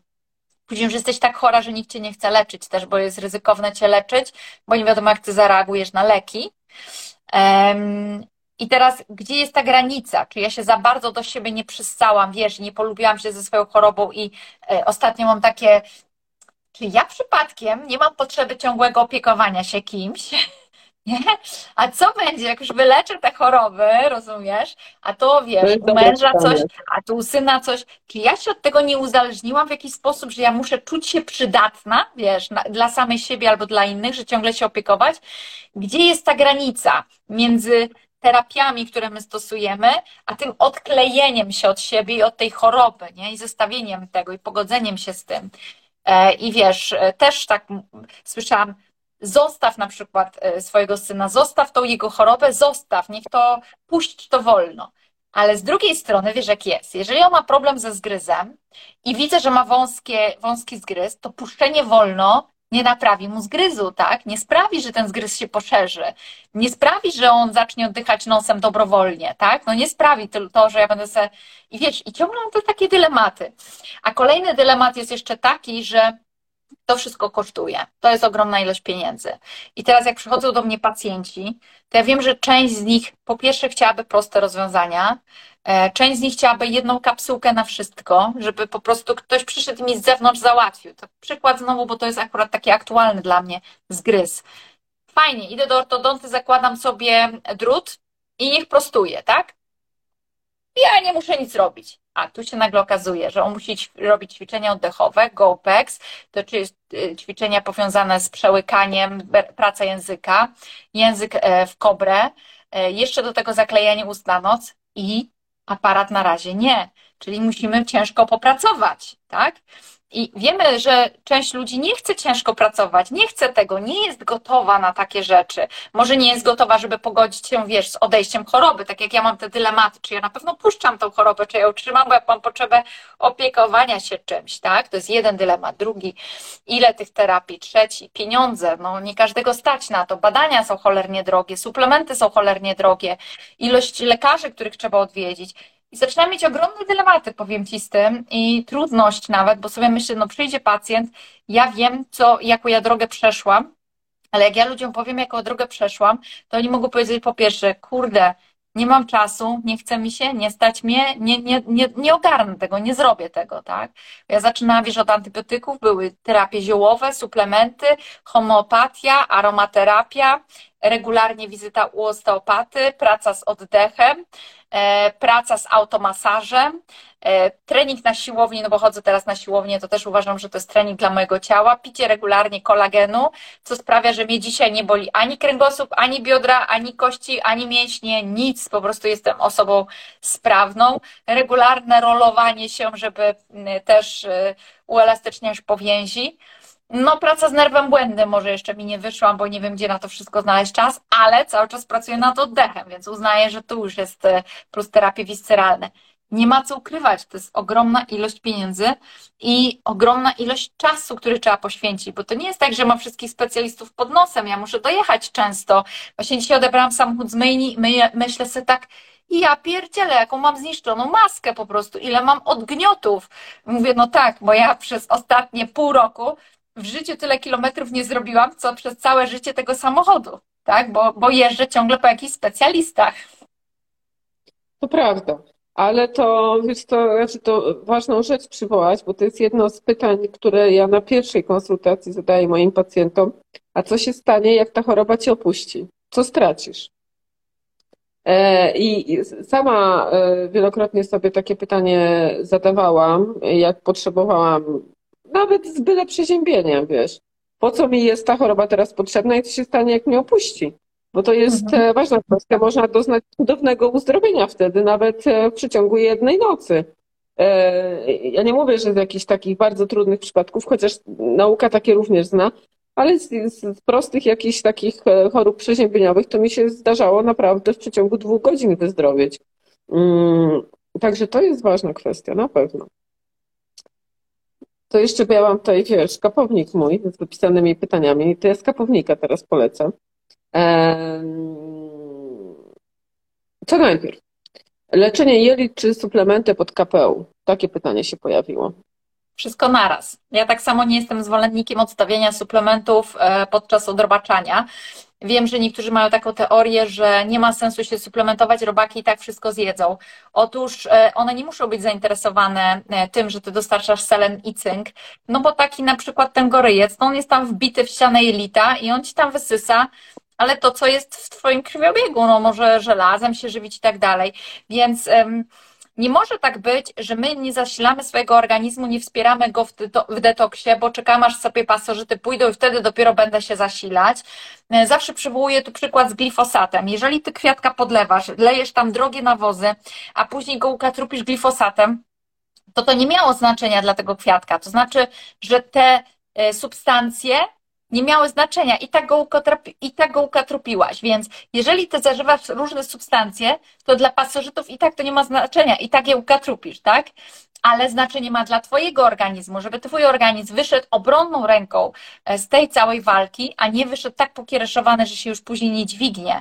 No bo jednak pozbywanie się pasożytów zatruwa naszą wątrobę, zatruwa nasz organizm, nasila KPU, więc my potrzebujemy organizm wspierać, potrzebujemy udrażniać te szlaki um, detoksykacyjne, wspierać naszą wątrobę, wspierać e, jelita. Więc ja powiedziałam, bierzmy się za wszystko naraz. E, oczywiście w granicach rozsądku, bo jeżeli to jest 20 różnych działań, ja też tak widzę czasami u siebie, bo wiesz, ja ze sobą gadam, tak jak ty, zadaję sobie pytania i myślę sobie, ja pierdzielę, czemu ja na tą metodę nie wpadłam, nie, pół roku temu? I myślę tak, no dobrze, żeś nie wpadła, bo jakbyś miała cztery metody na raz stosować, to byś oszalała z tego, a tak sobie wypróbowałaś te, a teraz odkryłaś tą, a tamta się akurat skończyła, no to sobie możesz tą wypróbować, nie? Tak, ale wiesz co, powiedziałaś jedną ważną rzecz, o, o, o którą też było pytanie. Jak wspomóc wątrobę przy odrobaczaniu? Wiesz co, mam taki fajny suplement e, wyprodukowałam, nazywa się Vitaliver. Znaczy nie wyprodukowałam, to znaczy recepturę wyprodukowałam, a robi go Labuan i właśnie po to, żeby wesprzeć tą wątrobę. E, więc e, można fajnie połączyć dwa suplementy. Vitaliver, który wspiera wątrobę i mój Vitamin Best, który jest takim suplementem multivitaminowo-mineralnym. E, I te dwa suplementy cudownie wspierają jeszcze Best Life, który wspiera fantastycznie mitochondria. Także to jest, e, to jest fajne. E, I po to ten suplement powstał, bo tam jest wszystko, co jest potrzebne do wsparcia wątroby. No i jeszcze, jakbym miała coś dołożyć, nie jest to najtańsze, ale Omnibiotik wypuścił teraz probiotyk Hetox się nazywa i to jest specjalny probiotyk zasilający również naszą wątrobę, wspierający wątrobę w detoksie. Mhm. Okej, a powiedz mi, na jakiej zasadzie działa ten Vitaliver? No wspiera wątrobę, no nie wiem, co ci mam powiedzieć. Ja rozumiem, ale to na, na takiej zasadzie, że wiesz, że y, wiąże jakoś toksyny i je wyprowadza nie, na nie, zewnątrz. to nie, absolutnie to nie jest to. On jakby wpływa bezpośrednio na wątrobę, czyli no wiesz, jak mamy na przykład ostropest plamisty, który e, wspiera wątrobę w oczyszczaniu, w detoksykacji, mówi się, że ostropest plamisty mógłby nawet nas uratować po zatruciu muchomorem, gdybyśmy od razu go tam zażyli. E, cholina, wiesz, wspiera, one wspierają szlaki detoksykacyjne w wątrobie. Mamy dwie fazy detoksu w wątrobie, tak jakby je udrażniają te fazy e, detoksu. Natomiast gdybyśmy mówili o wiązaniu toksyn stricte, tak, no to tutaj idziemy w zeolit, pentonit, ziemię okrzemkową, także to w ten sposób, tak? Ale to jest, jakby to nie jest do końca wsparcie wątroby, e, to jest e, wsparcie usuwania toksyn, żeby te toksyny nie resorbowały się zwrotnie. To my sobie przyjmujemy substancje, które mają taką zdolność helatacji, wiązania się z toksynami, co jest na przykład niezwykle ważne no przy pasożytach też, przy eliminacji metali ciężkich, żeby one nie redystrybuowały się po organizmie. Wtedy ok, wsparcie wątroby jest ważne, tych faz detoksu, tak, ale chodzi o, to, żebyśmy to wydalili skutecznie, a nie reserbowali zwrotnie. Więc to jest e, taki helator i tutaj też może sprawdzić chlorella. Natomiast jak miała wskazać te najbardziej skuteczne, ziemia okrzemkowa i zeolity. Dzisiaj zeolity też można kupić w tej wersji nie, mm, wersji medycznej, czy jak to tam się nazywa, wyrób medyczny, bo wcześniej były zeolity, wiadomo, one nie były, nie miały tego certyfikatu i tam pojawiły się jakieś problemy, kontrole i ludzie, że tam mączkę bazaltową łykają i tak dalej. Niemniej jednak trzeba sobie zdawać sprawę, że zeolit występuje powszechnie e, w żywieniu zwierząt po to, żeby wychwytywać z paszy mykotoksyny. Dlatego też niektórzy przewlekle stosują zeolit. Okej. Okay. Zeolit, bentonit, chlorella. A powiedz mi, a jakie masz zdanie na temat węgla, y, zwykły czarny węgiel y, i enterożel? Bo to są też takie dwie, dwie substancje, które mhm. poleca się przy odrobaczaniu właśnie nawiązanie toksyn. To ziemia okrzemkowa i enterożel są e, zamiennie stosowane. Mm, także można jedno albo drugie. Teraz żel jest po prostu wygodny, bo jest w postaci żelu, ma te same właściwości. Y, zeolit się trochę różni, bo zeolit wiąże mykotoksyny i to jest fajne. Wiesz, jak ktoś zjada zboża, to tam zawsze będą jakieś mykotoksyny. Y, mówi się też o silnym wiązaniu metali ciężkich, natomiast te, które przechodzą do światła jelita, z organizmu nam nie wyciąga, choć gdzieś tam pojawiły się jakieś doniesienia, że są to takie w sprayu i one mają zdolności trochę większe, ale są niestety dużo bardziej kosztowne. Natomiast węgiel aktywowany wiąże się z mnóstwem ilości substancji, w tym również e, z suplementami, czyli wyłapuje nam selen, cynk i tak dalej. Zawsze dobrze, jeżeli te helatory są oddzielone. No i w przypadku węgla aktywowanego to e, mówi się, nie wiem, czy on ma zdolności wiązania metali ciężkich, na ten temat nie znam literatury. Na pewno zeolit ma, bo na ten temat pisałam artykuł. I węgiel aktywowany się fajnie sprawdza też w przeziębieniu, w tym pierwszym tygodniu przeziębienia, gdzie my go stosujemy w takich dużych dawkach, żeby to wszystko wychwytywać z jelit. Natomiast zawsze się mówi krótko, a intensywnie, żeby nie wyłapywać docelowo wszystkich związków, które nasz organizm ma sobie wchłonąć. No bo jednak ten węgiel aktywowany idzie przez jelita, tak? Jak tam później trafiają te suplementy, trafia pokarm, no to węgiel będzie się z tym wiązał jednak i wydalał. To prawda. To dziękuję, e, jeśli chodzi o ten, o ten kawałek. A powiedz mi, e, czy ty zauważyłaś jakieś powiązanie, nie wiem, czy tu jakieś puszki Pandory nie otworzę, ale dobra, zadam to pytanie. Czy zauważyłaś jakieś powiązanie pomiędzy stanem jelit a, a neurotypowością? Konkretnie pytam o autyzm, Aspergera i ADHD. Wiesz co, na ten temat rozmawiałyśmy też z Edytą Węcławską. Ona jest tutaj większą specjalistką niż ja. Jest ogromne powiązanie.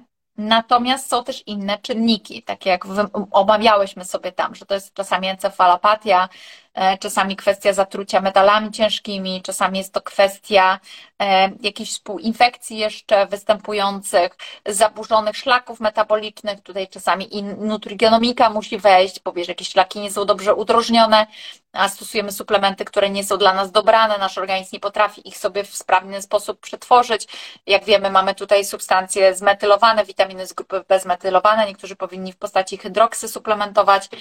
Nie dla każdego te metyle będą ok, tak samo jest z choliną, też odpowiednia postać, niektórzy fosfatydylocholinę potrzebują, więc to też jest ważne, więc wiesz, to jest trudne pytanie, które zadałaś, bo ono jest bardzo rozbudowane, na pewno jest jakieś powiązanie, e, ale na pewno nie jest to takie zero-jedynkowe, że wystarczy, że zastosujesz probiotyk i już wszystko się zmieniło jak za czarodziejską różdżką. Tu jest znowu działanie interdyscyplinarne i e, zadbanie o jelita i zadbanie o odżywienie organizmu e, i, i wiele tutaj rzeczy wchodzi w grę i odrobaczanie, usuwanie mykotoksyn, metali ciężkich i tak dalej, i tak dalej. Także odsyłam do tego live'a z Edytą, bo wiem, że on cieszył się ogromnym powodzeniem. Edyta przekazała nam kawał wiedzy. Y, to zerknę tam na pewno. Ja pytam też dlatego, że jakoś tak swój swojego przyciąga. Y, ja z racji tej, sama mam ADHD i mam, tak jak mówiłam, i nietolerancję histaminy i KPU, ja przyciągam e, w dużej mierze właśnie pacjentki, które przychodzą do mnie i się okazuje, że hmm, to może ja tutaj poszukam tego ADHD. E, w sensie robię po prostu kwestionariusz mhm. pod tym kątem.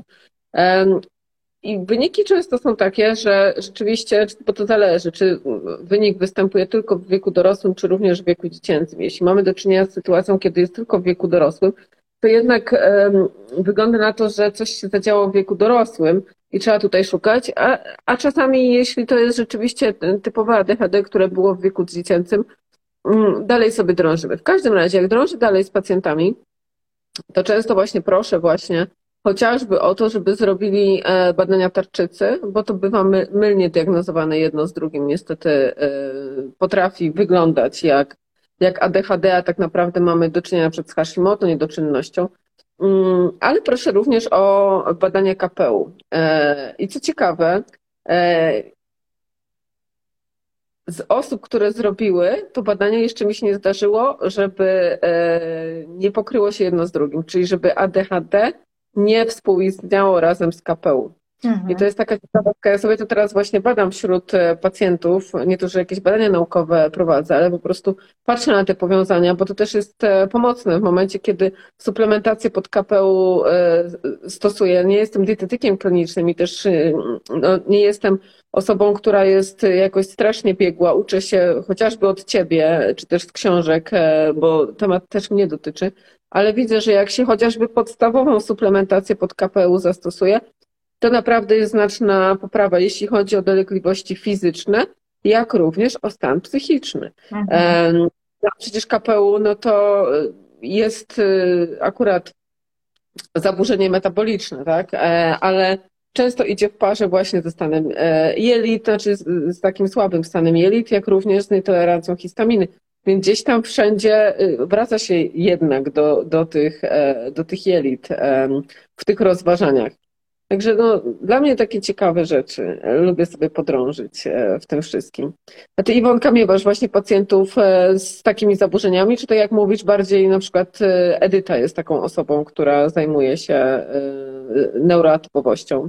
Edyta takimi zajmuje się. Wiesz co, ja takich pacjentów chyba nie przyciągam, też przestałam przyjmować dzieci swojego czasu, a to jednak częściej rodzice z dziećmi się zgłaszają, bo jakby uznaje się, że dorosły jest sam za siebie odpowiedzialny i sam powinien poszukiwać. Widocznie takich pacjentów nie przyciągam, a nawet jeżeli przyciągam, to jakby nie rozpoznaję ADHD. Ty może bardziej, bo ty wiesz, co, jak ty działasz i, i, i czujesz to, tak? Ja tego nie wyczuwam. Ja patrzę bardziej, no dobra, to sprawdźmy, dlaczego źle działają jelita, e, czy dlaczego ktoś ma problem. Jakby pod innym kątem szukam.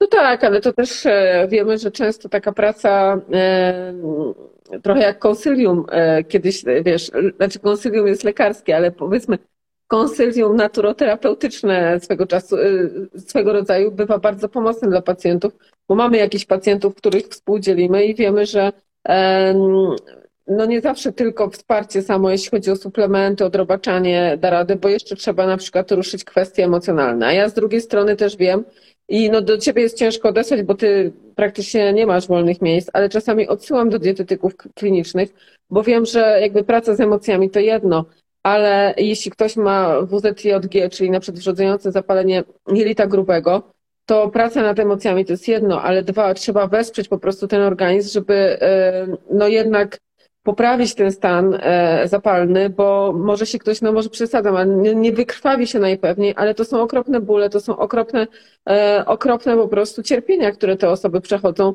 czy to jest leśnieński kron, czy to jest WZJG, czy nawet właśnie SIBO i BS-y.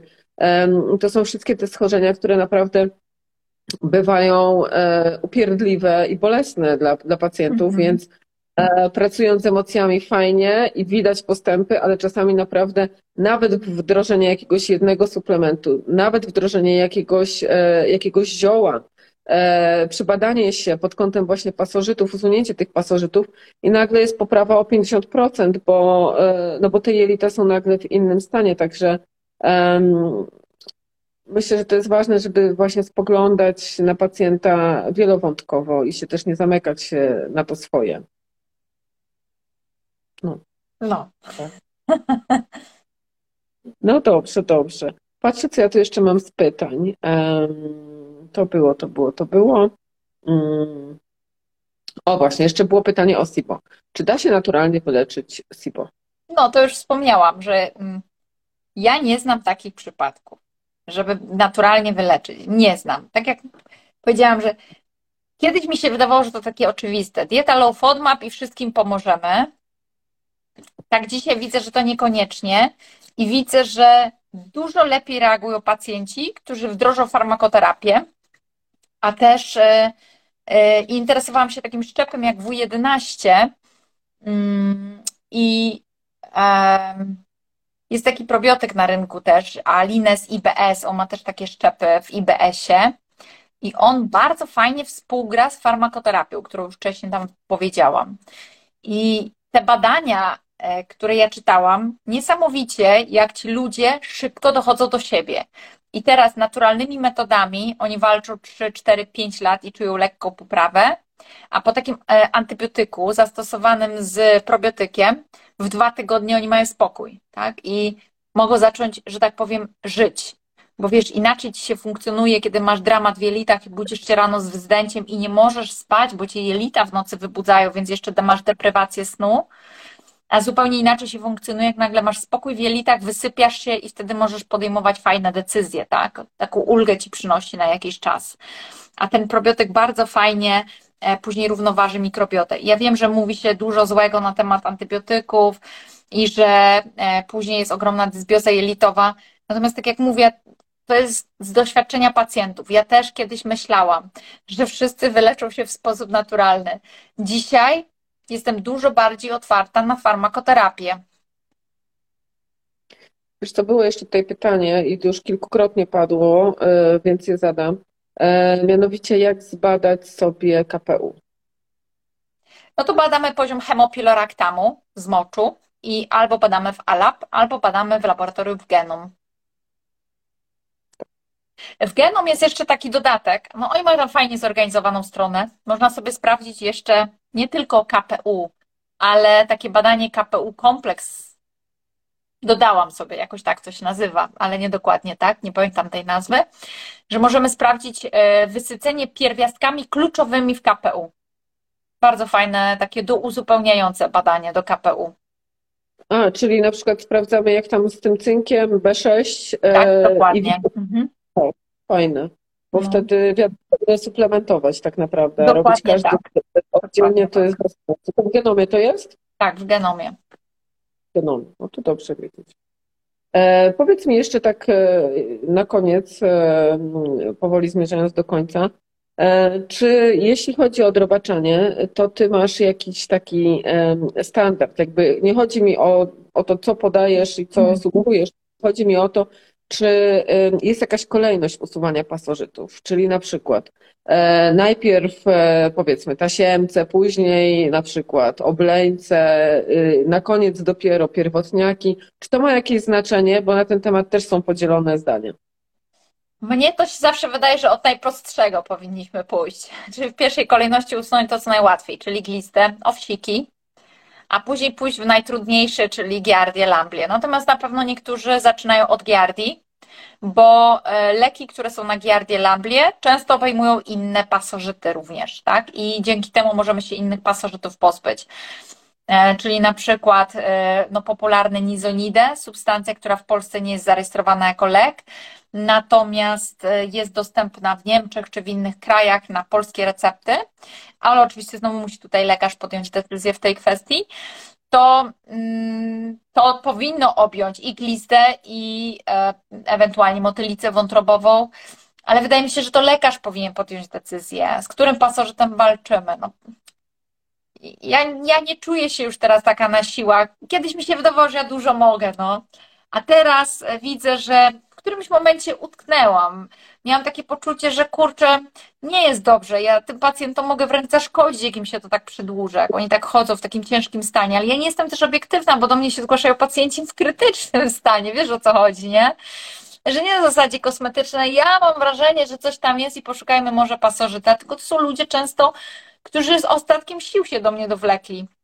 Więc jakby nie czuję się na siłach, żeby im mówić teraz, o, będziemy przez następne pół roku stosować suplementy i pozbywać się tych pasożytów. Jakby mam poczucie, że może trzeba by było szybciej zadziałać. Dlatego w tej kwestii odsyłam ich do lekarza. E, odsyłam też do naturoterapeuty, odsyłam jednocześnie do homeopaty, żeby wiesz, na wielu płaszczyznach zacząć coś działać, żeby tu już nie czekać, e, choć bardzo często proszę, żeby trochę zrobili zwłoki, znaczy, żeby już umówili się do lekarza, już mieli te leki, ale zrobili zwłokę na suplementy, bo chodzi o to, żeby wzmocnić organizm. Im bardziej jest w słabej kondycji, tym dłuższa zwłoka powinna być i taki minimalny czas to jest miesiąc, e, a czasami proszę nawet trzy miesiące, żeby była suplementacja, nim wdrożą odrobaczanie. Mhm, mhm. A powiedz mi, e, bo znaczy, to może jest moje spojrzenie. Czy ty możesz polecić jakichś lekarzy parazytologów w Polsce, którzy się naprawdę na tym znają? Oprócz tak. E, doktora Odzimka, e, który jest myślę wszystkim znany, chociaż no jakby ja nie miałam z nim do czynienia prywatnie, więc nie mogę mówić o moim, zdaniu, o moim zdaniu, bo ja tylko książkę przeczytałam jego. Mm, natomiast też swego czasu poszukując, to już było dawno temu, poszukując lekarzy, to nie wiem, może z jedno nazwisko gdzieś tam znalazłam, e, gdzie byłam, byłabym może zainteresowana e, konsultacją. E, natomiast no właśnie, są osoby, które farmakologicznie chcą jednak usuwać pasożyty. Polecisz kogoś? Tak, tak, polecę. Jest taka pani doktor, nazywa się Małgorzata Żak. Ona jest internistą, ale wiesz, bo to są najczęściej tacy cichociemni. Czyli, że nie jest to specjalizacja parazytolog, tak? Ale na przykład ich konik taki. I um, pani Małgorzata Żak, ona jest z Gdańska, jest e, internistą, e, jest e, pediatrą, ale jest też lekarzem ILAC, czyli ona też zna się na leczeniu chorób odkleszczowych, ale jest jednocześnie chyba zielarzem fitoterapeutą, więc bardzo dobrze zna się na ziołach. I jak wysłałam tam pacjentów, to byli zachwyceni, ponieważ przeprowadziła z nimi bardzo długi wywiad i dostali fajne leczenie, łączone leczenie. To nie było mhm. tylko leczenie i tylko farmakologiczne, ale naprawdę mądrze ułożony plan leczenia i właśnie często lek, jaki po czym wchodzi, z przerwami na zioła i, i które zioła, które będą stosowane przez dłuższy okres czasu. No i jeszcze jest jedna lekarka, mm, to jest y, mm, Anna Wicherek. Anna Wicherek. Już miałam Anna Wicherek e, daje też takie dość odważne te terapie, dłuższe niż e, doktor Ozimek.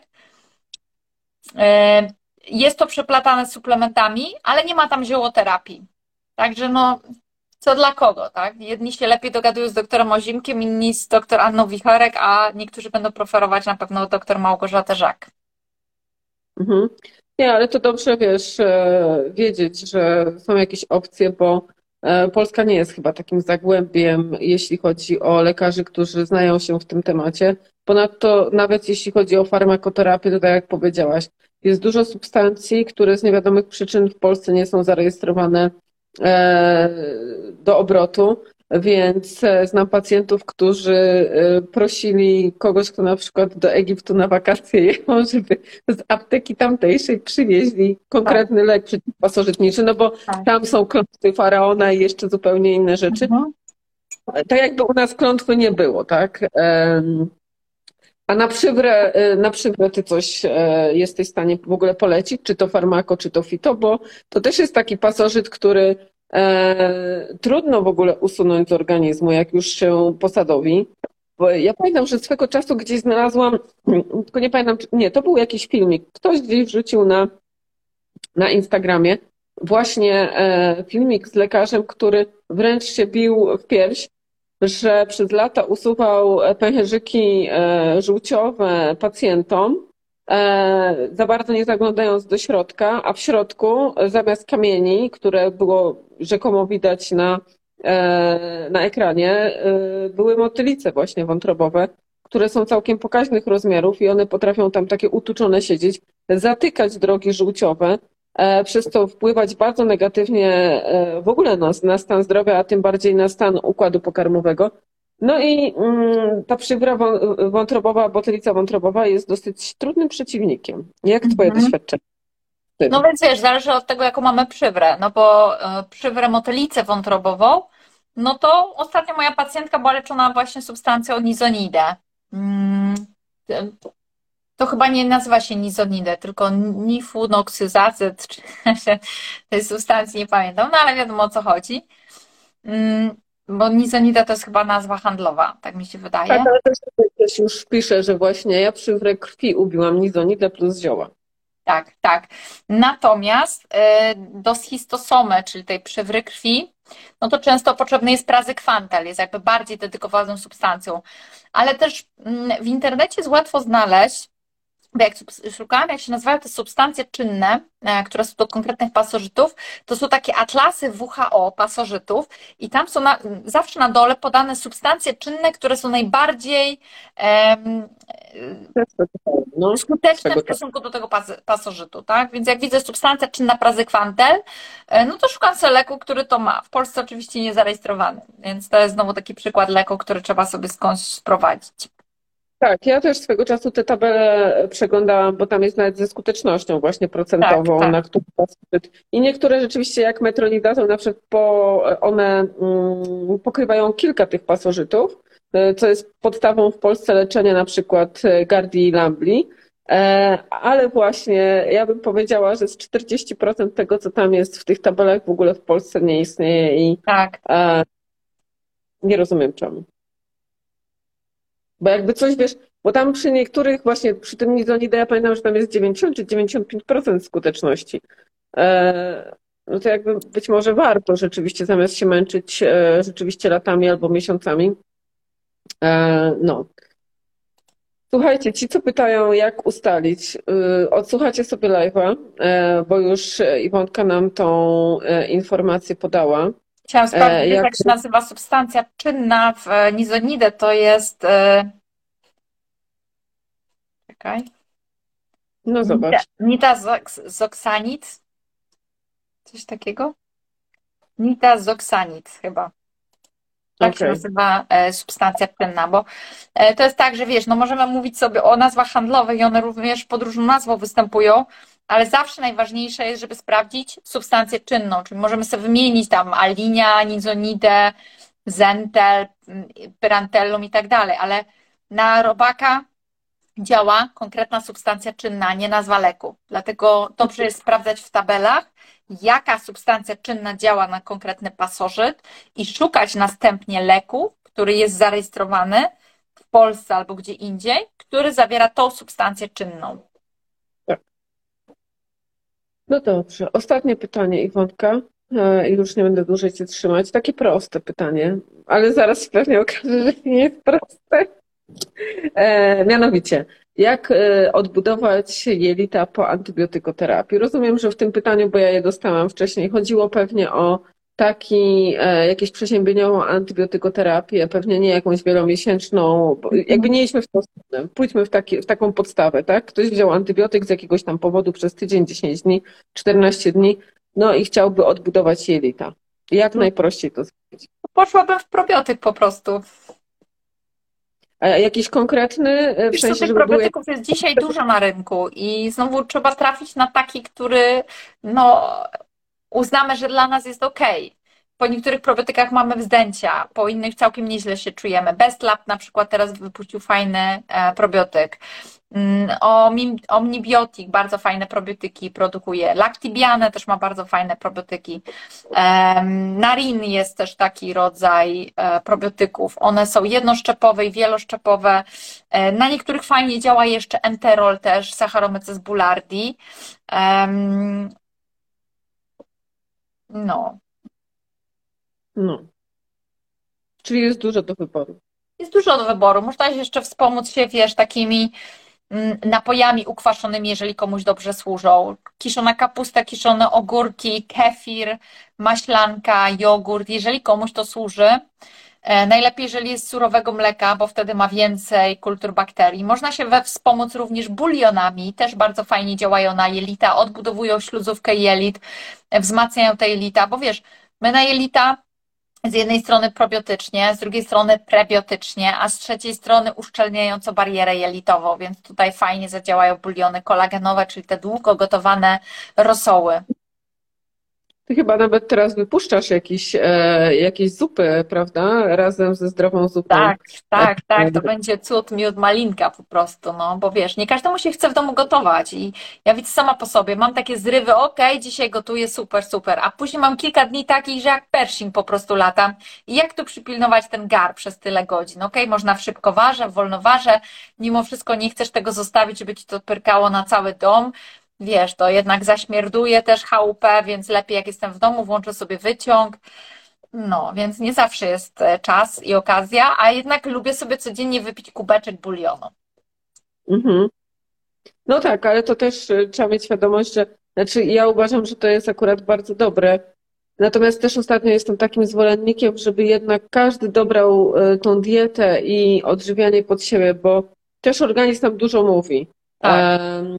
I oczywiście chodzi mi o to, że zdrowo się odżywiajmy, produkty dobierajmy, żeby one nie były przetworzone, żeby one były jak najlepiej no, od rolnika po prostu y, z zamiedzy. Natomiast ja bym już nie mówiła, że tylko to jest dobre, a tamto jest tylko złe. Ja bym powiedziała, że radykalizmy chyba nie zawsze i niekoniecznie u wszystkich, bo u niektórych to się nie będzie radykalna jakaś dieta sprawdza albo w jakimś okresie życia. E, natomiast my po prostu mi się wydaje, straciliśmy też taką zdolność słuchania własnego ciała. W sensie... A to na pewno, to na pewno, wiesz, w dobie takiego szumu internetowego, to na pewno. Poza tym, wiesz, no ja widzę na przykład, co moje dziecko e, młodociane ogląda, tych wszystkich takich friców ekipy i tych wszystkich youtuberów, którzy chodzą po tych sklepach, e, no trzeba to powiedzieć wprost, gówno kupują i jedzą i zachwalają, jakie to jest pyszne. Na przykład ktoś kupuje donata w kolorze swojej bluzy, rozumiesz, nie? A bluzę ma błękitną.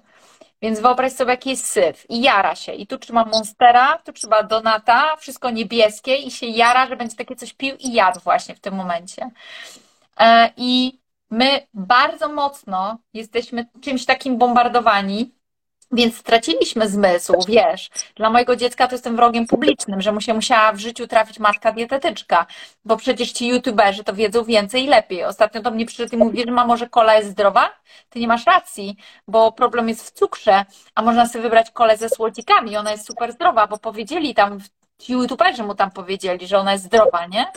I wiesz, my jesteśmy bombardowani taką informacją i te, to, to tak mocno przebija się do nas, tak jak to, że mamy jeść niskotłuszczowo i cholesterol jest zły i masło jest złe, że my w tym momencie nawet boimy się sami sobie zaufać. Co z tego, że ja coś czuję, że coś myślę, jak ja się boję, bo już nawet nie jestem pewna, bo może ja źle myślę, a może ja umrę na zawał serca, jak będę postępować tak, jak ja chcę.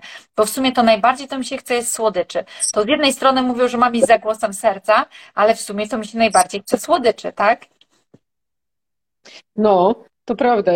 Jeszcze ostatnio też mi się gdzieś takie filmiki rzuciły, gdzie wiesz, podchodzisz i tam jajka sobie chcesz usmażyć i w radiu gada, jajka tam, cholesterol, coś tam, no to zostawia ten ktoś te jajka i idzie tam po kiełbasę.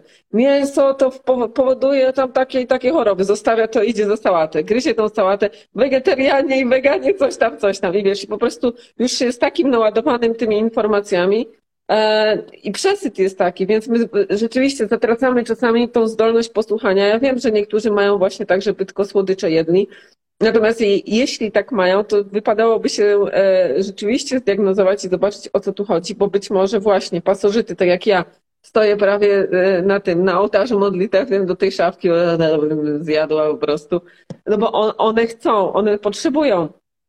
I to jest moment, żeby się właśnie zastanowić, no halo, halo, dobra, jak mnie tylko ciągnie w stronę słodyczy, czy tylko w stronę, nie wiem, e, owoców, czy czegoś tam, no to może trzeba się zastanowić, chociaż ja na przykład miałam takie okresy, gdzie potrafiłam na przykład przez tydzień czy 10 dni tylko awokado jeść na śniadanie. Mhm. No i stwierdziłam, jak chcę awokado na śniadanie przez 10 dni, no to prawdopodobnie mój organizm czegoś potrzebuje, co w tym awokado jest. bo później miałam zryw na coś tam innego. Więc myślę, że słuchanie ciała i gdzieś tam wypośrodkowanie sobie e, to jest ważna kwestia. Trochę ufajmy sobie. Oczywiście badania, diagnostyka, zdrowe żywienie to jest wszystko bardzo, bardzo ważne, ale słuchajmy też siebie. Tak jest. No. Także Iwonka, bardzo Ci dziękuję za dzisiejszego Dziękuję. live'a. Masę mięsistej, bogatej wiedzy nam przekazałaś. Ja sobie nawet notatki tutaj robiłam, żebym nie musiała przesłuchiwać własnego live'a. Bo to dla są cenne informacje co do chociażby badań, czy mm, chociażby tych substancji, które wiążą e, toksyny, wyprowadzają toksyny. Także e, pewnie tak jeszcze raz przesłucham. Także bardzo Ci dziękuję e, za ten Dziękuję. miły No i mam nadzieję, że nie, oczywiście nie ostatni raz, bo to już trzeci raz się widzimy, ale pierwszy raz u mnie, No tak. e, może tym razem u Ciebie z jakiegoś powodu. E, Także zawsze chętnie z Tobą porozmawiam. Dziękuję Ci bardzo. Dzięki. Hej. Do zobaczenia.